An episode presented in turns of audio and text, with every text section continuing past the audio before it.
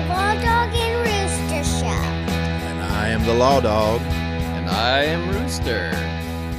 And here we are once again, podcasting away.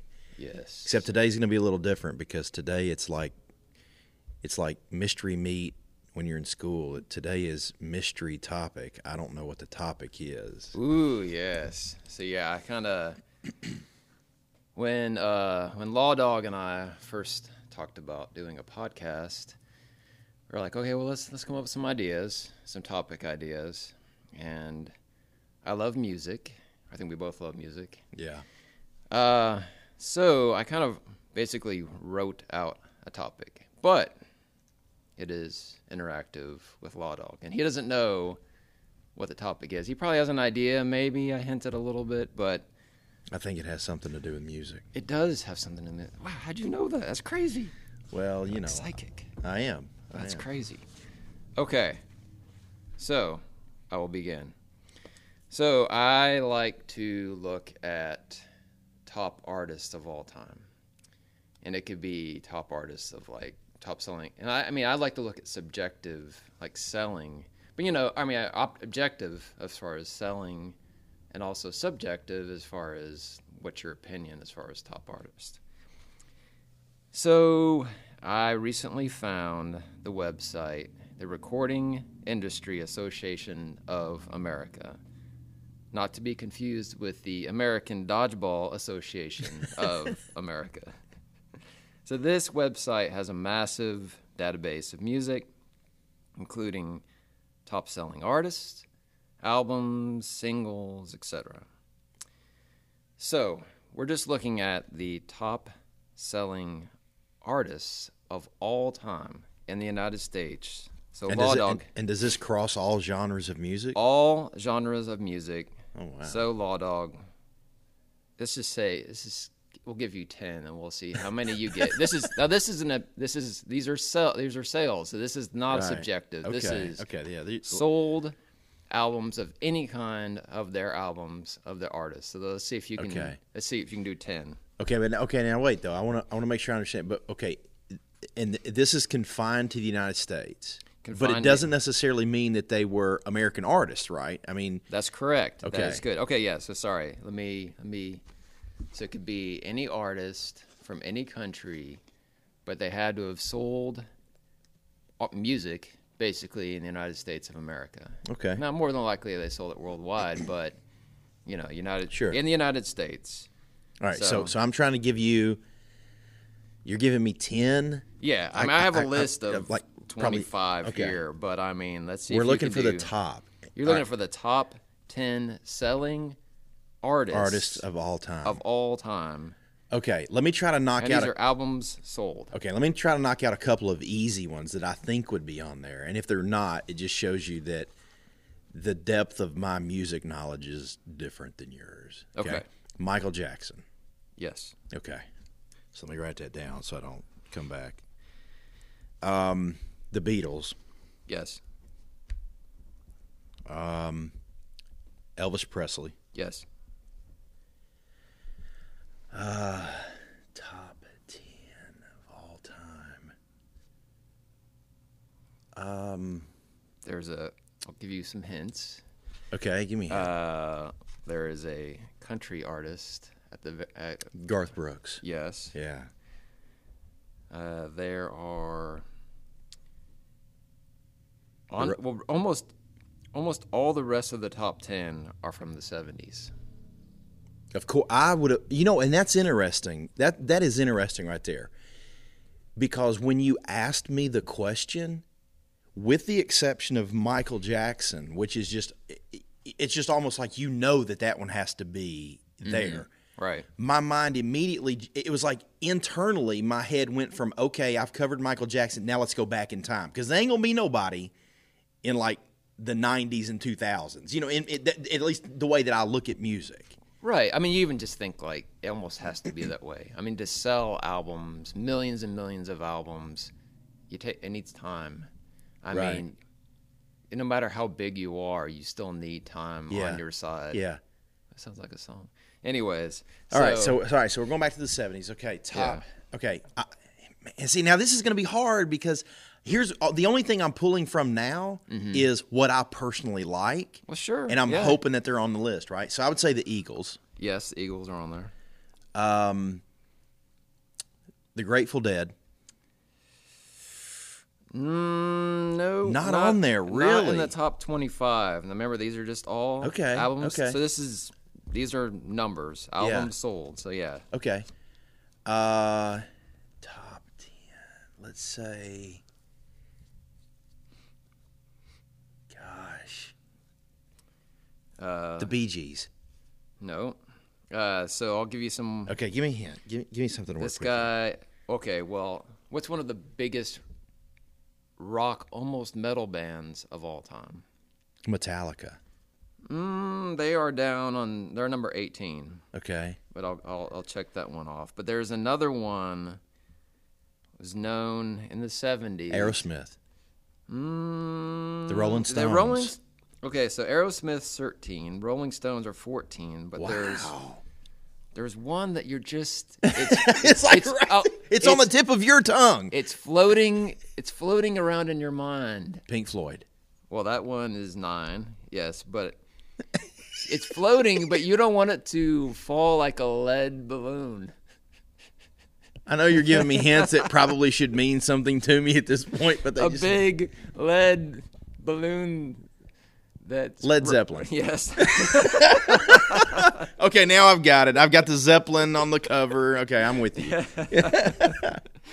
uh, there's a piano man. Oh, uh, Elton John, Well, Elton John and Billy B- Billy, uh, Bill, Billy Joel. Billy Joel.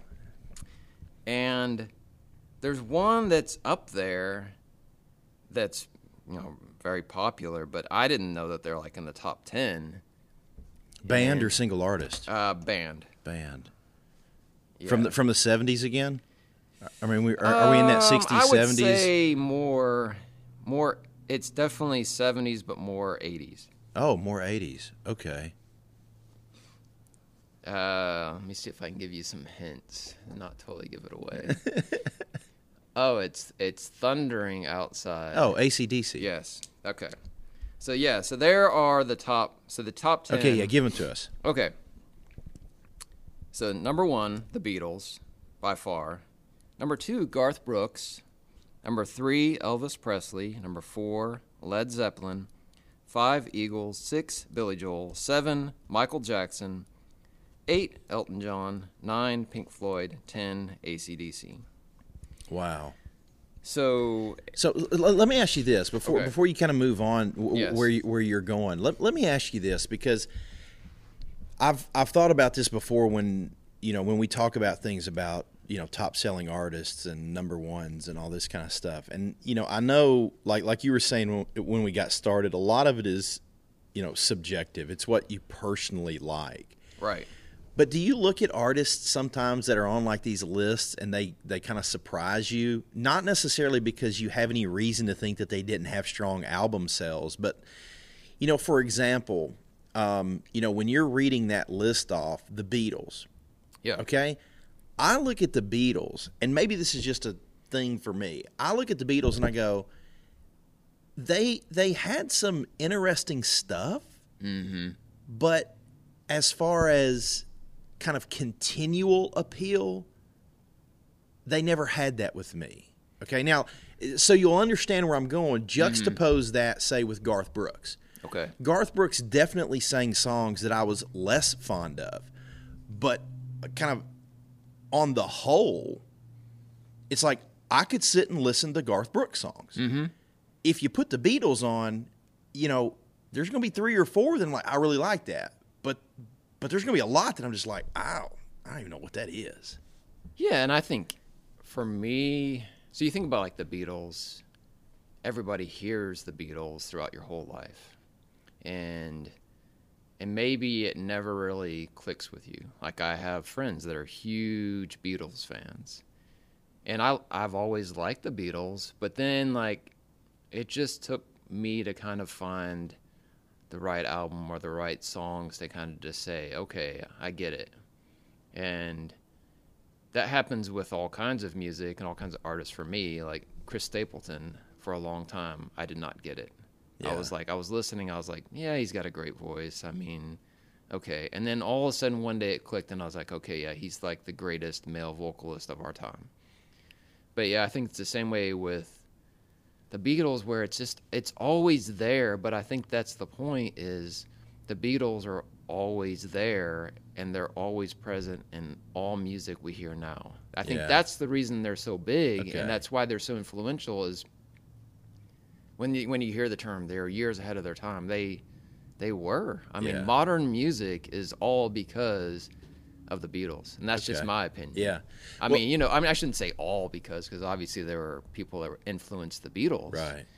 But you know, as far as just the song structure and just everything that you know, having like a hook kind of chorus or just just there. I mean, really, it's just the the, the verse, chorus, verse, chorus, bridge, verse, chorus. I mean, that's just Yeah. that's kind of like Beatles saying that's that's going to be what we're going to do, and everybody's kind of followed since then. And just writing simple.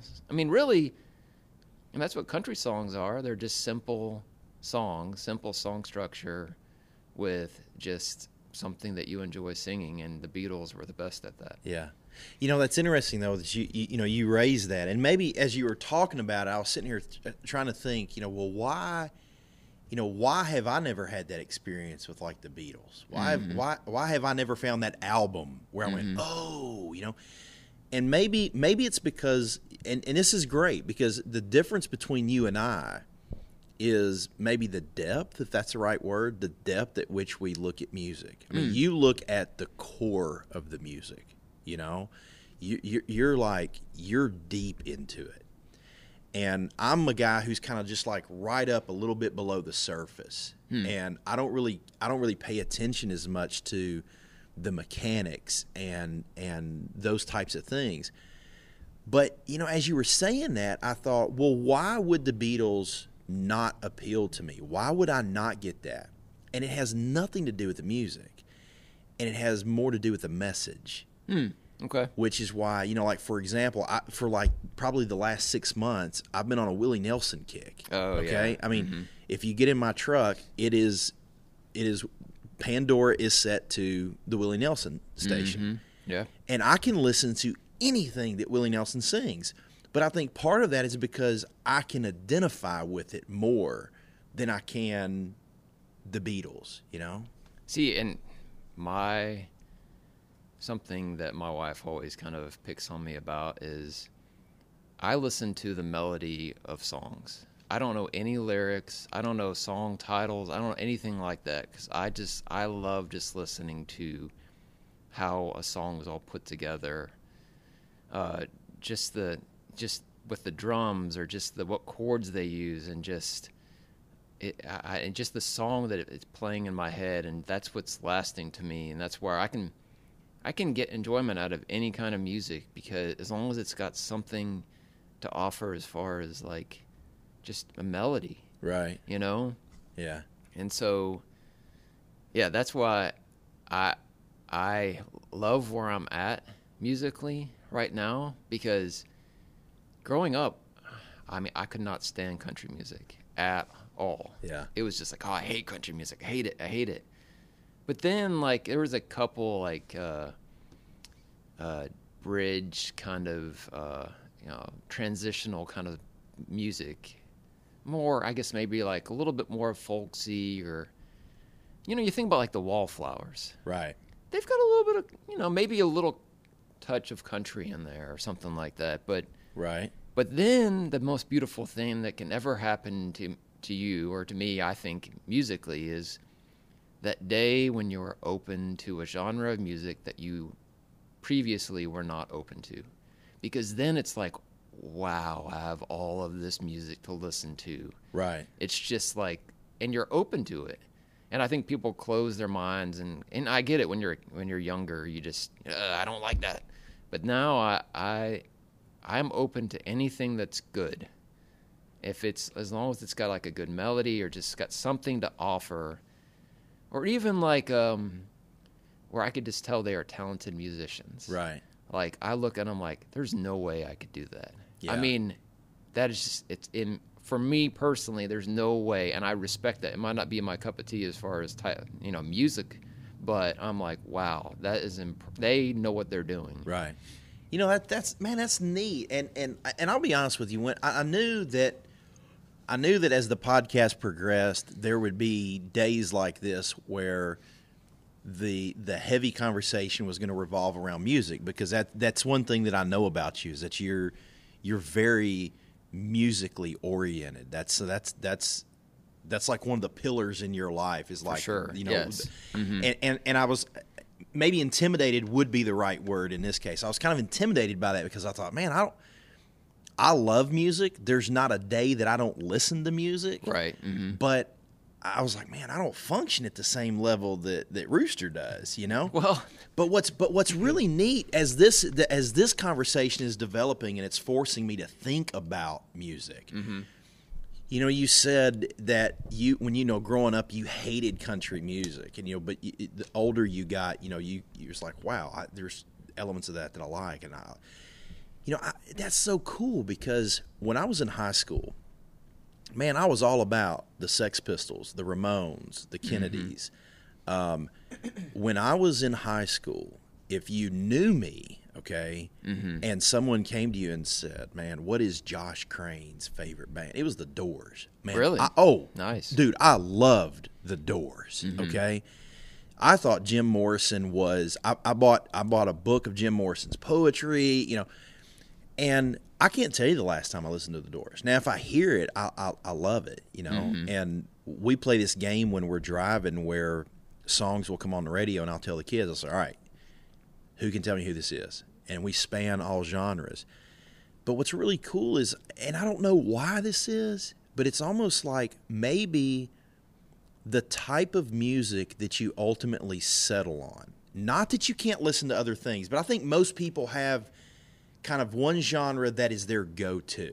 yes. Okay. Maybe that music is actually music that finds you mm-hmm. because there's something innate in it that connects to who we are as individuals. Maybe there's a reason why Waylon and Willie and Merle Haggard and Dwight Yoakam, maybe maybe there's a reason why those songs hit me totally different than other things that I like Yeah. but you know, like when, man, when Willie Nelson sings certain songs, it's like I can feel that. Oh well, then you yeah. We were talking earlier about the Sonic Highways Foo Fighters documentary, Right. and there's uh, it talks about Willie going back to Austin, Texas, and or that's where he ended up. He tried in Nashville, and but he played his best shows there because he felt so comfortable there, and people just, I mean, they ate it up. Like you guys said, like some kind of like Fourth of July cookout thing or something Right. like that, and it was this huge Willie show. So yeah, you'll have to check that out. But Yeah. yeah, I mean, it's just well, I I have a theory that really whatever you whatever kind of music you were listening to when you were 18 years old is the music that sticks with you forever. So like for me 90s alternative rock is always going to be just my foundation of music. Just like uh, Nirvana and Soundgarden, like those those bands will never leave me ever. They just they're there. I mean, that's why like Dave Grohl is my favorite musician. It's just his drumming style. I I pattern my drumming style after his drumming style, and it's just. But yeah, it. I, I think like you're you're because you're becoming around your eight, around 18 you're about to graduate from high school or maybe you are graduating whatever but you're about to get all this freedom and so you're listening to whatever you want really and then that's where you kind of just say here's what i love and it because I, I i'll come back i'll listen to other kinds of music Right. but it's almost like a little phase for me and then i'll come right back to rock and roll i Dude, just that always is- will That is so amazing. That is, and I, I, I mean that. That is absolutely amazing. I graduated high school when I was 17.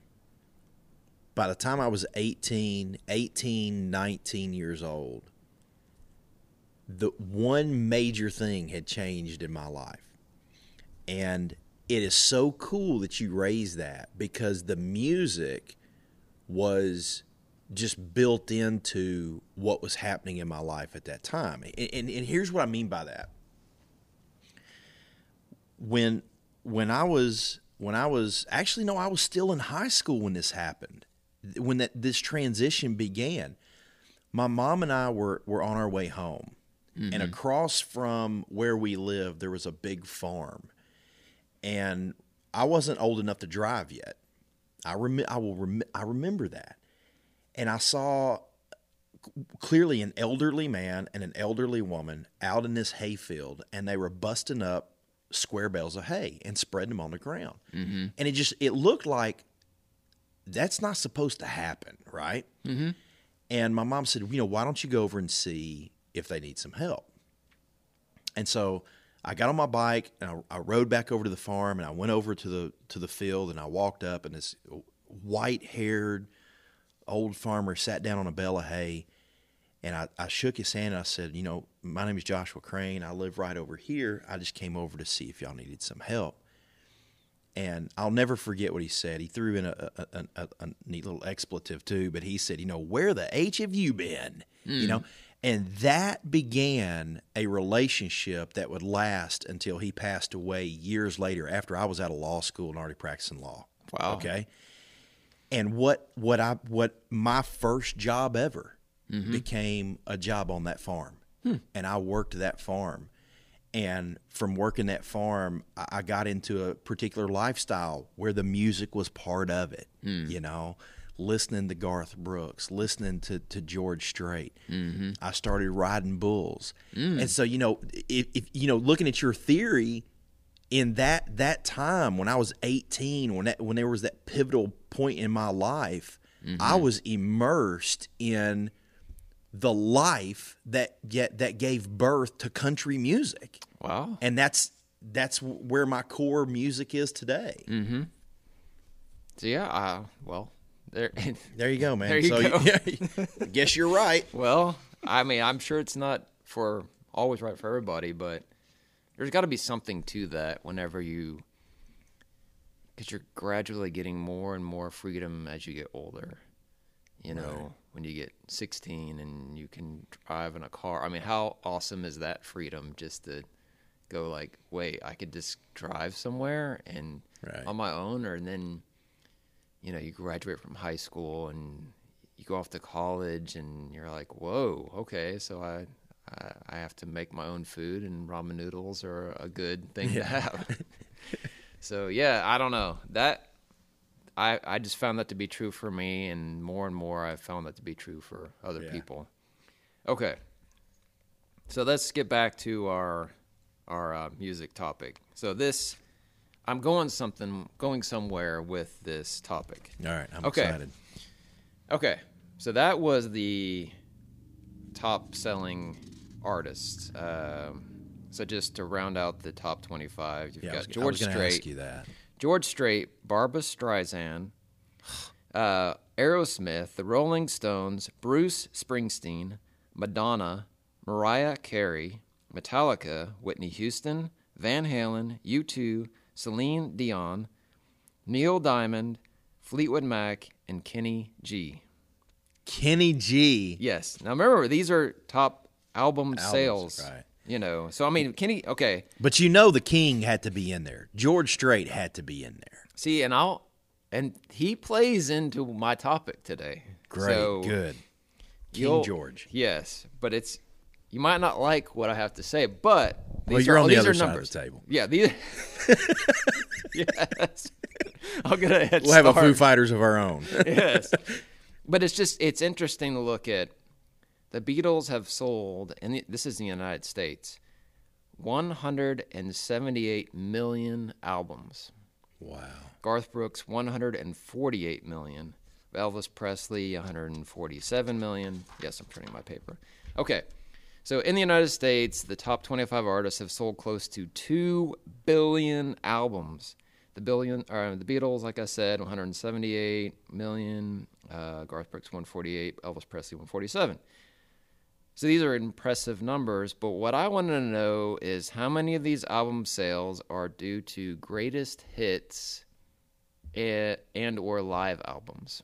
Oh, okay. So, So let me. right, so this is my this is my topic because this is what I'm big on taking data, extracting it, and then scrubbing the data and seeing what falls out. So that's the track we're going to be going on Okay. during this this episode. So let me ask you a question. Okay. And, I, you know, you can you can stop me, but I'm just curious because you said, you know, album sales that don't include like the the you know the greatest hits albums and the live albums. Is that Right. because you're looking at it and you're like, I want to get pure. In other words, once you've made a product, I'm not going to give you credit for repackaging the product again and again and again and again and again to boost the sales. I want core, like, yes, that is exactly my point. okay.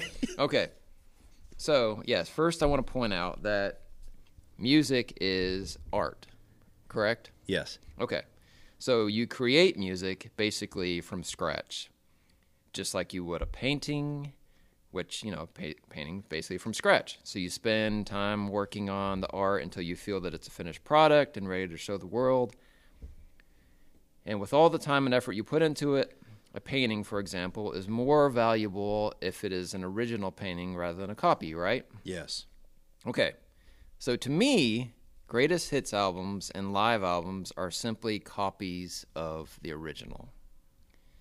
Because all they're doing is taking songs that have already been created and just repackaging them.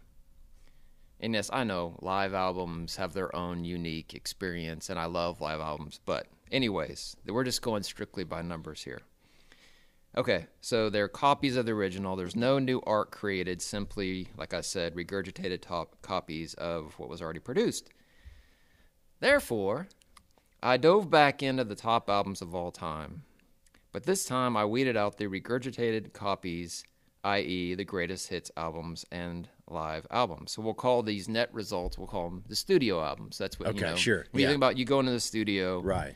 you make an album of song you know you create you record an album of songs that you created so so the net result are the studio albums so this should equate to the actual contribution of music not the reselling of the same thing would you agree with that Okay. I agree that the result that you get will equate to new songs being introduced into the world. yes new art brand new art Brand new that's art. never been heard or seen whatever Right. before Okay, I'm with you. Okay. So this changes the rank a little bit. And it has an interest it had some that I thought were very interesting. Okay, so when you do that, you strip out all of the uh well let me see what I got here. Okay. So you strip out all of the uh, greatest hits and live albums. Led Zeppelin jumps up to number one. Um, the Beatles number two, Garth Brooks three, Michael Jackson four. I mean, you think about Michael Jackson Thriller album. I mean, that sold a ton of albums Right. by itself. Okay, so so let's see here. So on the for the studio albums, Led Zeppelin, the Beatles, uh, Garth Brooks, Michael Jackson, Pink Floyd, Metallica, AC/DC, Mariah Carey, Whitney Houston, Van Halen.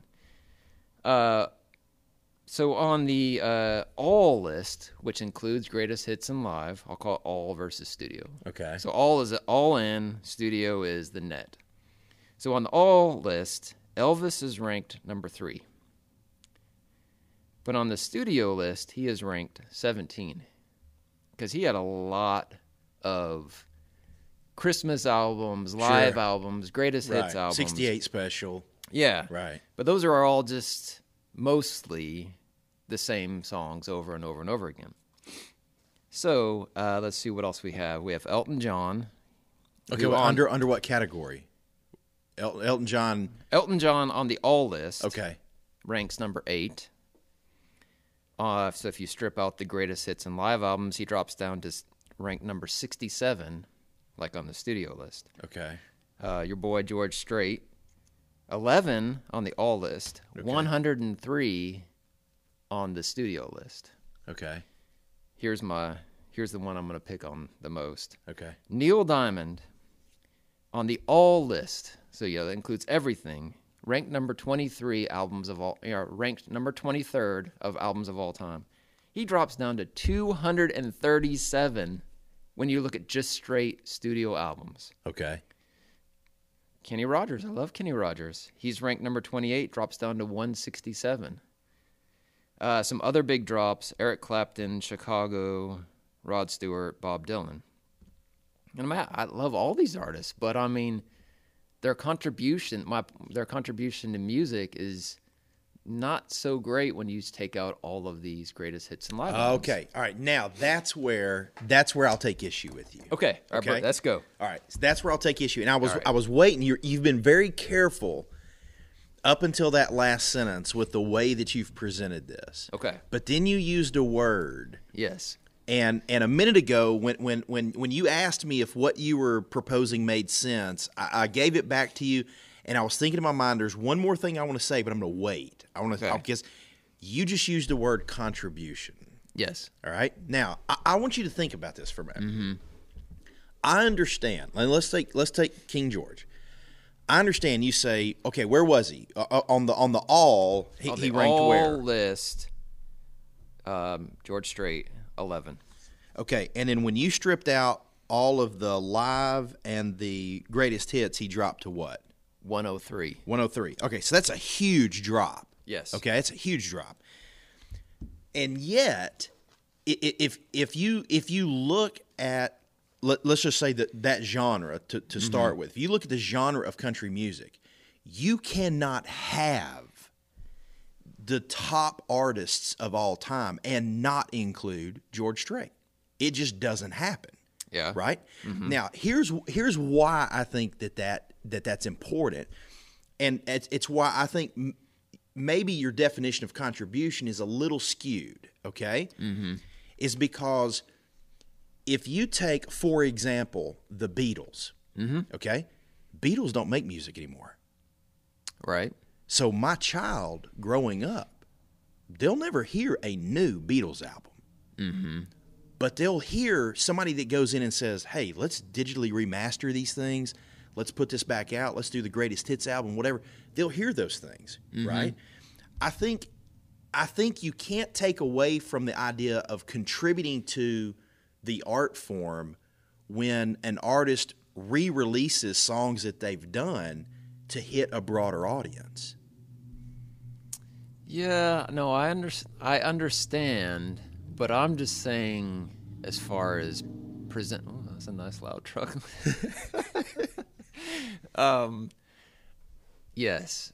I I know that this is not like a, a cut and dry thing. This is me just taking for sure because I think that's what happens is they'll go ahead and put out another box set or something Right, like that. right. And then then another generation will hear it and they'll be like, "Oh wow, you know, that's, you know, I mean, cuz you could probably do that every 10 years. You Sure. could put out a new Beatles box hit and it will sell. So yeah. Well, okay. Same well, way with Garth Brooks Sure. or, you know, any of them, really. really any of them.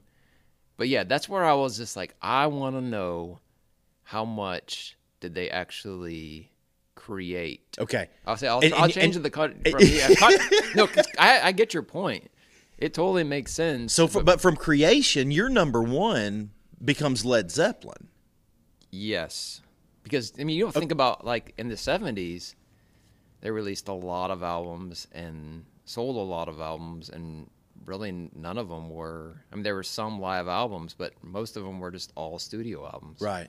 But you know, eh, eh, man, this is this is such a great conversation because even trying to articulate what I, what I'm thinking speaks to the difficulty in trying to measure something like this. Mm-hmm. I mean, certainly, you, you I mean, you've put a lot of work into gathering raw data, but but in order to gather the data, you had to define the data, right? Yes. I mean, okay, studio album, exclude everything else. Mm-hmm. Numbers of studio albums, right?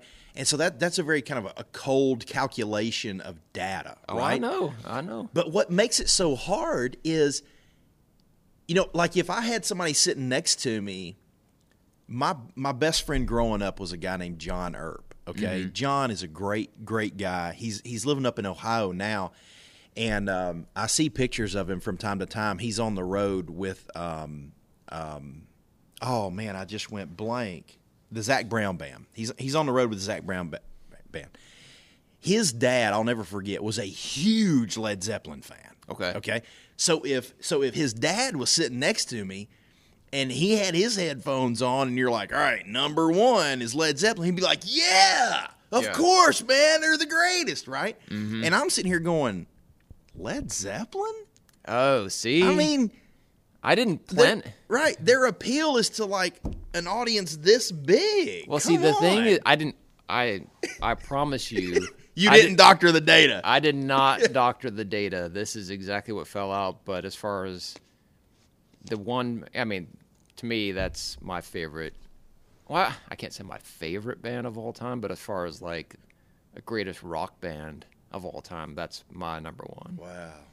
So I just, from the sheer talent of what they were able to do, you know, drums, guitar, vocals, just Well, hey, look, not everybody can do what they did. Oh, I, look, I will not look. I'm not a huge Led Zeppelin fan, okay, but I Mm-hmm. will never, I will never sit here and say that Jimmy Page is not one of the greatest guitarists of all time. Right. Okay, I'm not going to say that. Okay.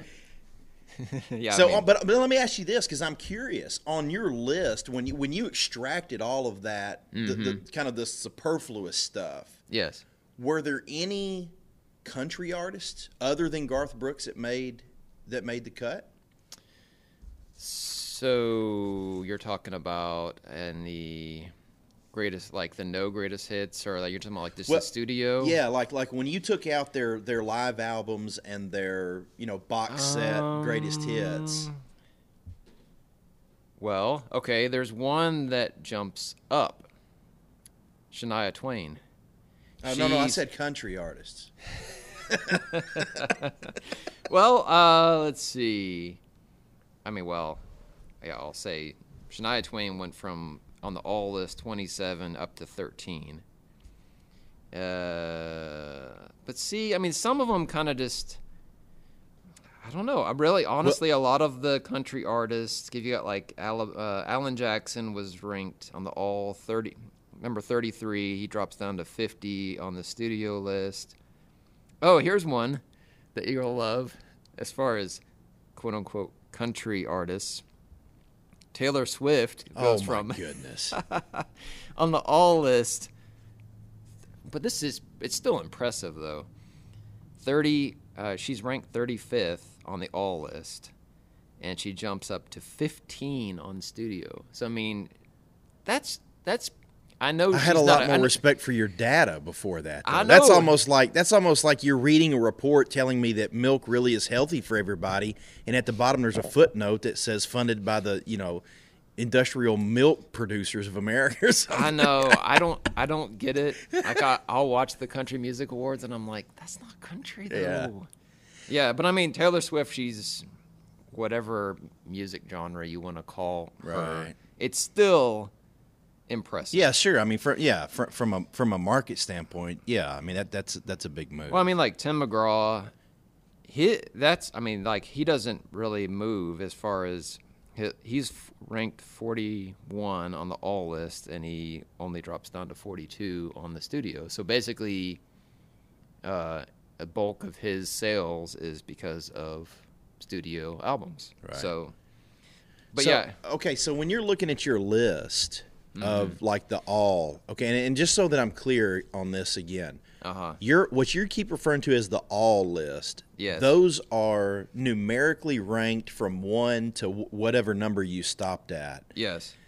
in total album sales, but the all includes both the live albums and the greatest hits albums. Everything. Okay, now let me ask you this. and You don't have to sit there and count it, but just give me a give me a ballpark rough percentage.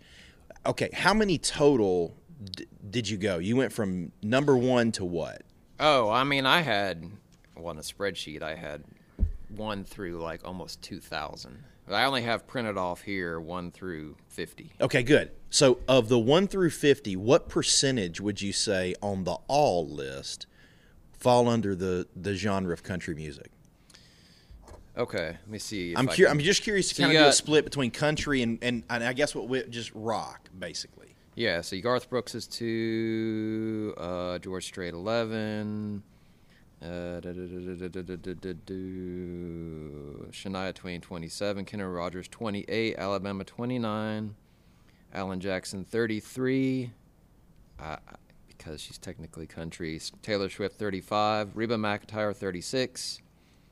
Uh, Tim McGraw, 41, uh, and that's pretty much all the country. So, not even a quarter.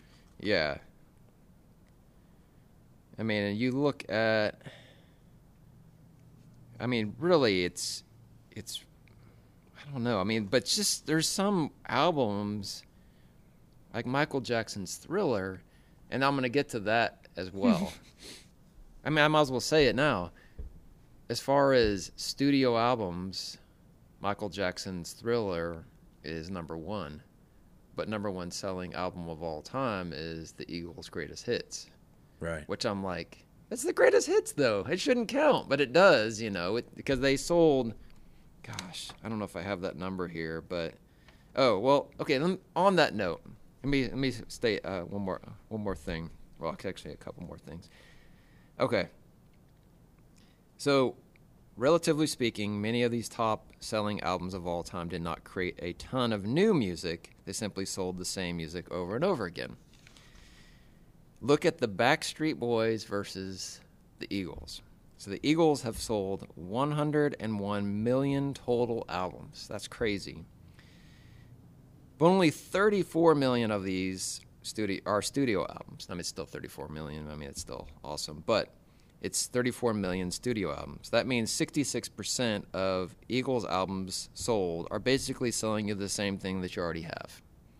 Compared to the Eagles' 34 million studio albums, the Backstreet Boys have sold 35 million studio albums. So the so just looking at studio albums, not greatest hits or live, the Backstreet Boys have outsold the Eagles. Okay. All right. truth. let- all right, it's just truth. Okay, I've got two. I got two things. I've got two things to say here, though. Okay. I should have took, taken notes while you were saying that. All right, one, the less, the least important of the two, I want to say. Okay. The first is, it. I think maybe if you're going to compare like like the Eagles studio albums to the Backstreet Boys studio albums number sold, you almost have to have an equalizer in there to account for the time period. In other words, what was different in society when the Backstreet Boys were selling albums versus when the Eagles were selling albums? What was the availability? What was the the um, um, uh, what's the word? What the the width of, of opportunity to purchase. Um, you know, in other words, like right now, I mean, I can go to my computer sitting right in front of me and I can buy anything that I want to buy. Right? Yeah. 1970, I couldn't do that. Yeah, but I still, based on what you're saying, I would give a leg up to the Eagles because back then you didn't have a chance to really buy singles. You bought albums. So Backstreet Boys was probably still in the whole CD world and maybe there were some singles, but I still would think that the Eagles would have the leg up there. Okay. Because okay. yeah, okay. yeah, well, yeah, because if you're talking like that's why I wanted to exclude singles because yeah, of course nowadays, uh, if you throw singles in there, I mean it, then you get all kinds of crazy artists Sure. that are just you're like they shouldn't be anywhere. right. Milli Vanilli. Yeah, well that was actually my first, that was my first CD. I love Milli Vanilli. Okay, but but- okay, but look, but now listen to what I'm going to say. Okay, And man, I hope I hope that you answer this right. okay, you you if I sat here and I said the Backstreet Boys contribution to music exceeds the contribution of the Eagles. Could anybody say that with a straight face? No, but that's what I'm that's what I'm trying to say. That's why I think it's interesting to extract this objective data. I totally agree with you. I would much rather listen to the Eagles than the Right. Backstreet Boys. But you know, I can't argue with the numbers. I mean, if what- you just look at like, Yeah. I mean, because I, Well, let me ask you this. Okay, let me ask you this, because this kind of goes, uh, this kind of goes into your, your your theory again. You're saying, okay, the Eagles. When you look, uh, what did you say? Sixty six percent of their album sales are basically regurgitated stuff. They're selling you stuff you already had. that's correct. Yes. Okay. So, under your theory, that shouldn't happen compared to artists who have more of a contribution as we've defined it today. In other words, if you have an artist like, for example, Led Zeppelin, Yes. who has a very high percentage of studio albums as opposed to live and greatest hits Yes. Correct. and their influence was as great as it was, their album sales should still far exceed somebody like the Eagles or, or some comparable artist, right? Mm-hmm. I mean, because if we say if we say, well, we're going to take something away from the Eagles because so much of their sales were greatest hits, collections, etc. People are still buying those, and if that theory is correct, then Michael Jackson, for example, if the Thriller album is the best album of all time, Right. Okay, mm-hmm. then it should be like I don't even know how to explain it. I mean, it it's like no, even the artists that are doing the the greatest hits should not be able to outsell that. Hmm. So, all right. So I'm trying to follow you as far as. Because, I mean, when I think about albums, I think there are albums that you just have to experience. You know, because, I mean, I. I was going to get to it as far as when I think about a band like Journey. I Yeah. love I love some Journey. But I don't need to go buy all of their albums Why? because I don't love them that much. Because some of them stink. Okay, yeah, that's what, I don't even know. I just went. I was like, I was like, oh look, they have a double CD of their greatest hits. I'm oh, like, Oh, okay, I'm perfect. you, that's I'm all. you. That's all I need.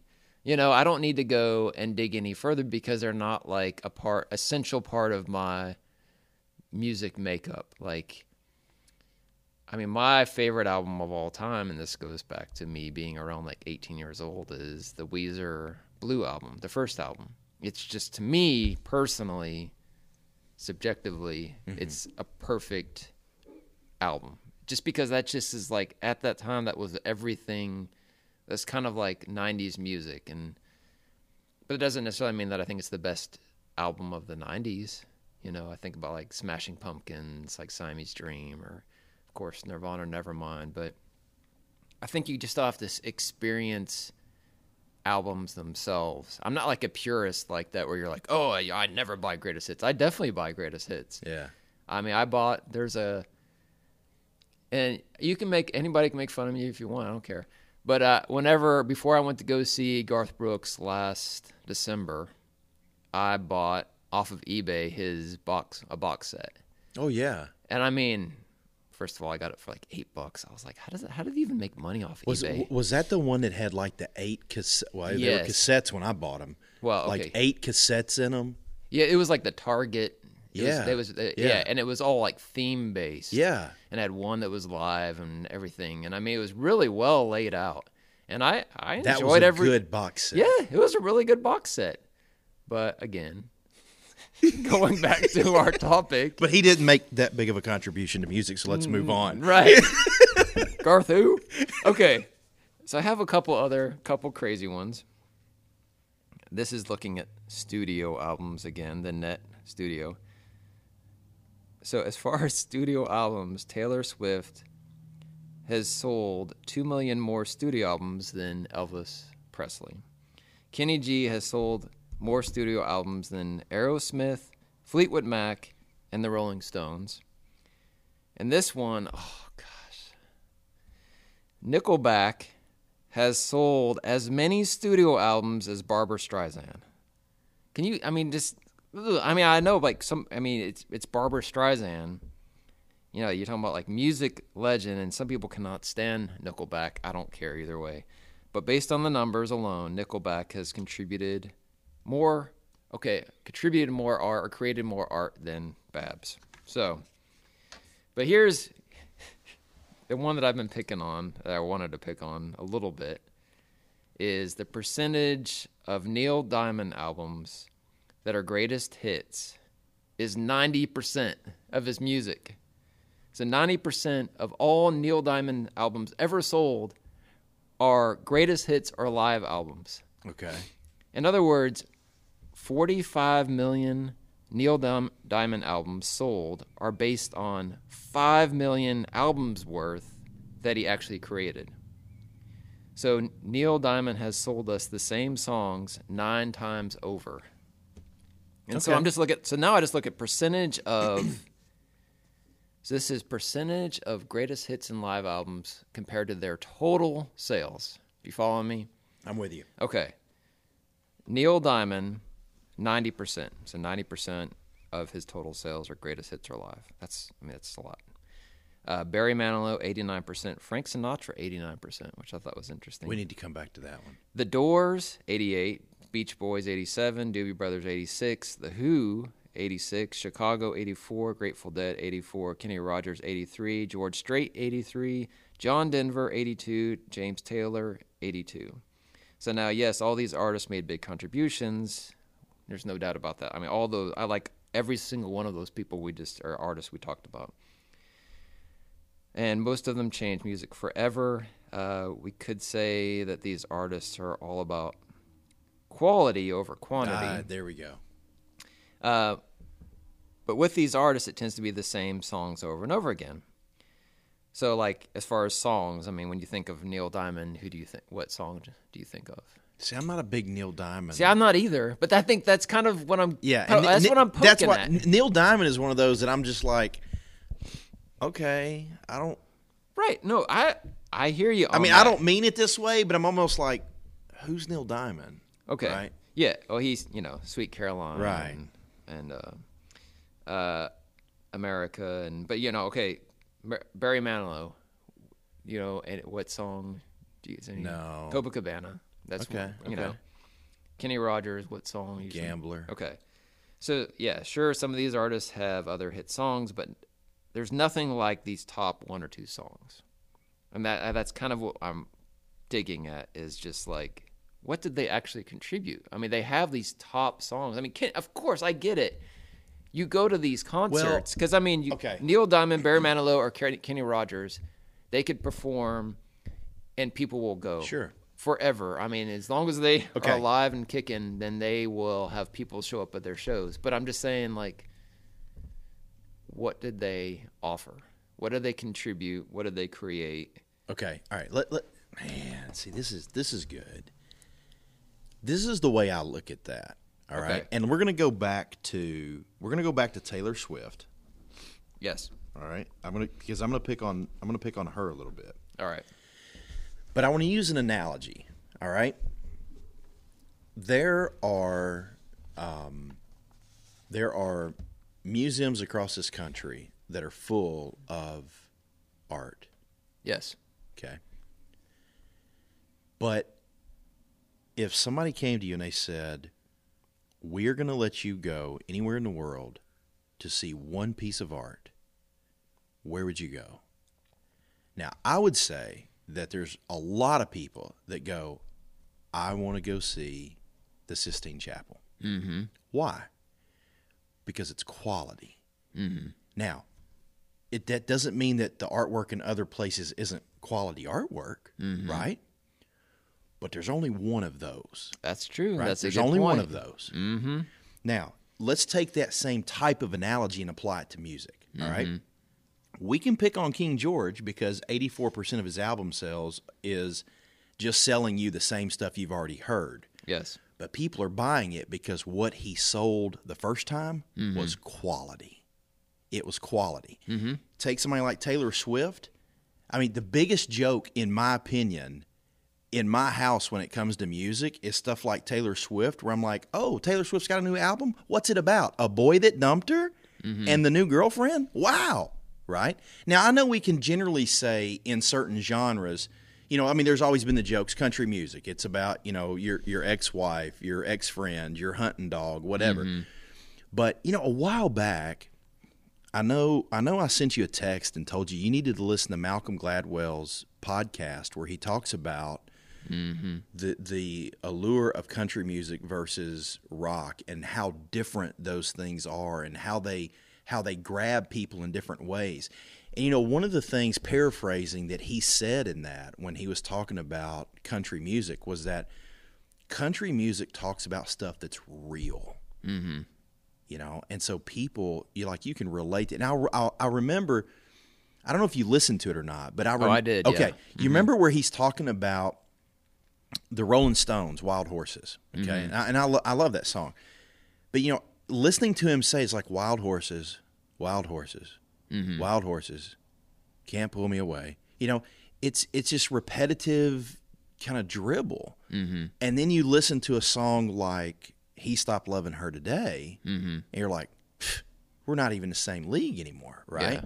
so i do think there's something to be said for the fact that there was quality put out and you know and you and i might say like neil diamond for example we might both go okay it was okay but it wasn't great right, Right. okay and it's but something else we we really latch on to i mean do you really think that 20 years from now there's going to be like an Eminem best you know top 10 you know i mean I I- i don't maybe there is but it just seems like it doesn't fit right Yeah, I mean, I don't know. There might be. Somebody's gonna. They're Eminem's gonna put out a, a box set like 20 years from now, Right. and all the kids will be like, "Whoa!" right You know, maybe it'll have Snoop Dogg on there. I don't know. right Yeah. No, I. And yeah, that's. Well, okay. I'll. uh, Well, we can keep chatting, but there's. I'll. I'll say this as far as my. My finding and my conclusion. Okay. So the music industry is just that. It's an industry. sure It cranks out music at a rapid pace, and we buy it just as fast. So, my main point is while creating music is an art form, selling music is a business.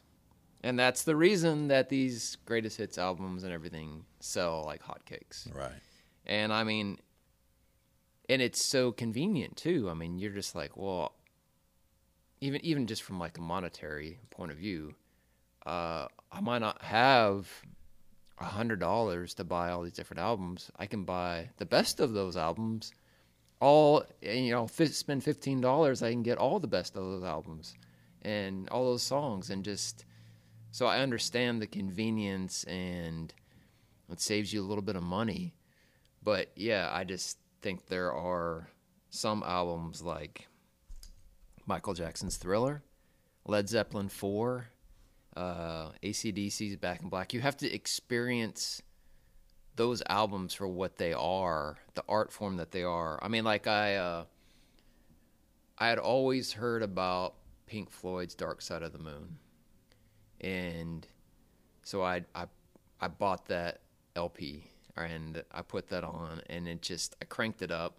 And someone said like use headphones, and you know, and you just start picking up all these little things. But you just that's where I think it's a little bit more of an experience than it is just listening to songs. Yeah. And I, I I I like that. I like just getting to hear the art that they were trying to create, not what the industry's trying to sell me. So that's so that's my overall point was just to kind of look at music contribution, not necessarily music sales. I don't know whether people agree or not, whether you agree, but that's and I'm and again, I'm not trying to take away from any of these artists. Right. Obviously, you can't. That's another. Uh, I'll give you a little teaser as far as uh, uh, episode down the road that I want to do. But it's gonna has to do with rock and roll royalty, Oh, and yeah. you know you can't touch some people like Elvis. I Right. mean, right so you know. Well, I'll tell you what, let's do this just for fun because I've got a theory too, and we'll see if it works, okay? Let's build a band. Okay. All right? Mm-hmm. So here's what we're going to do we're going to have uh, one guitarist, we're going to have a drummer, we're going to have a lead singer. Mm-hmm. Okay? Now, I know we can do a lot more, but that's what we're going to do. All right? All right. Mm-hmm. You only get to pick one of all time Okay. if you are building the best musical band. I'm not worried about album sales. These guys are going to make music, right? Who's your guitarist? Well, it's just, I was as you said that, I was like John Bonham, Jimmy Page, and Robert Plant. I was like, well, I guess you just take put Led Zeppelin down for me. Because I did. I honestly, whenever you started saying that, I was like, well, John Bonham, best drummer, Jimmy Page, best guitar player, Robert Plant, best singer. So I mean, that's just for me personally. But I mean, when you think about and that's where I'm lacking in my own musical knowledge because I know that there are really phenomenal guitar players out there that are in these bands that I know of, but I just don't appreciate their their expertise and ability yet. One day I will. I'm not giving up on that, but because I learned just even like with the Beatles, I was trying to play some Beatles songs on guitar, and I was like, "Oh, these are a little bit more difficult than I thought they were." Yeah, yeah. So you know, I mean, that's where I always just thought of, "Oh, they're easy, you know, just play some chords or whatever." But then I started playing it, and I was like, "Oh, these are these are a little bit a little tougher than I thought." So Okay. All right, now, All right, and, and it's very subjective. I understand Okay. that. Yeah, yeah, okay? yeah. And and mine, you, you listen to mine, you're like, the, we're going from different genres, right? Okay, But uh-huh. but there's an underlying point that I want to make. Okay, guitar for me, Joe Walsh. Okay, Okay, drummer for me, Keith Moon. all right, Okay, lead singer for me, Willie Nelson.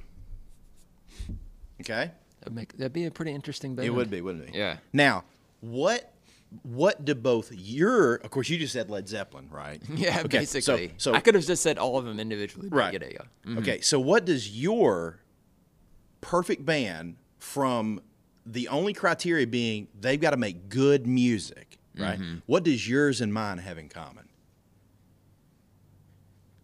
The seventies. There you go. Hmm. It ain't today. Yeah. It ain't today. Mm-hmm. So I would argue, and that's my theory. Okay, Rooster has his theory. Law Dog has his. All right? Mm-hmm. mine's more shallow than yours. my theory is real music with a few anomalies. Chris Stapleton, right? We've got we've got a couple others out there. Okay, um, real music stopped largely being made in the seventies. I, I can't argue with that. I mean, I, I just I can't. I've got nothing because I mean the 80s. You've got the Backstreet Boys. That's what Right. you've got. I mean the 80s. The 80s are fun. It's a. It's just fun music, but how much quality is there? I mean, yeah, you had U2 during that. You know, I I rank U2 up there. I love U2. Oh yeah, I agree. Um, but it was fun music. I mean, that's what the, that's why everybody loves '80s music is because it's just fun to listen to. It was usually basically upbeat, and you know. And then the '90s, you just had grunge rock and the death of '80s music. right, right, It took all the fun out of it, and then just like made this like drudgy, like right. you know. very melancholy.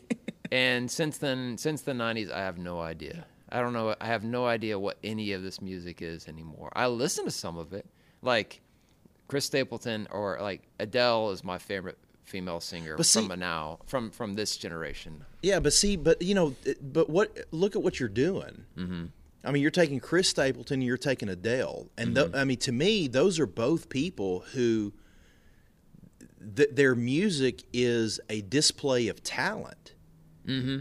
I mean, but they're to me they're anomalies. I agree. because I agree. because largely the way I view music today is it's people who have synthesized music through devices but I mean nobody I don't know of anybody out there right now that's playing a guitar like Joe Walsh did. See, and I, it just clicked on whenever you were saying this because it goes back to what you and I have discussed, and it's just we're losing musicians. Yes. We are losing musicians. We need to try to have our kids. We need to smack their devices out of their hands and put a guitar in their hands or something or piano, and they've got to because that's the thing. In the '70s, that's what you did. You picked up your guitar and you just, you know, they, not me, but just you know, people just would sit there and play guitar all day long, and they became amazing guitar players. Right. Well, and you don't have that anymore. Well, Like- we're losing music. yeah, We're oh, losing for sure. music. Okay, and you know, soapbox for a different day. But if we if we if we funded the arts in Mm-hmm. education the way that we fund football Mm-hmm. in education, we would potentially find those diamonds in the rough Mm-hmm. and have amazing artists in this country.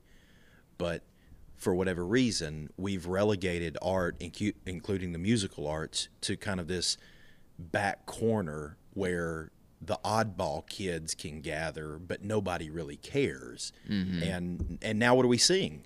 We're seeing what you're talking about. Kids today, they they can't play an instrument. Right. They don't have. I should. They and we don't have the patience to just what that it takes to sit down learn. and learn and do scales on guitar. Right. Kids aren't going to do that. I'm not. I'm trying. I tried to learn how to play the piano like in the past year, and I couldn't. I couldn't take it. I was doing scales like all the like over and over again, and I was just like. Eventually, I was like, I'm burnt out.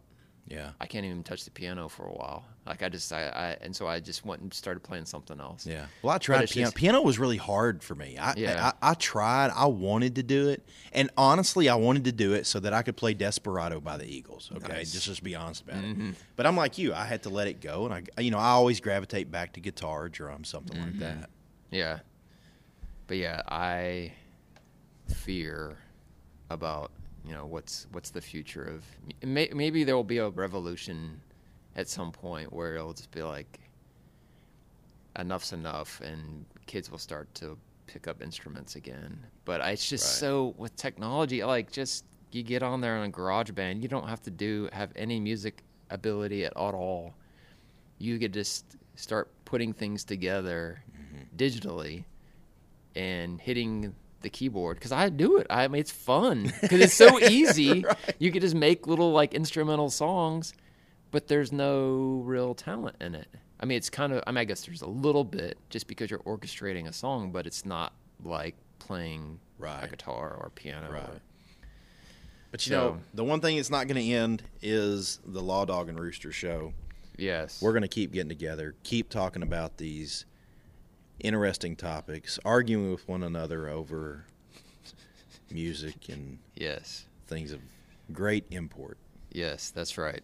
So, but for now, we will uh, call this an episode, and uh, we'll chat with you all uh, next time. So, thanks a lot. It's a lot and Rooster Show.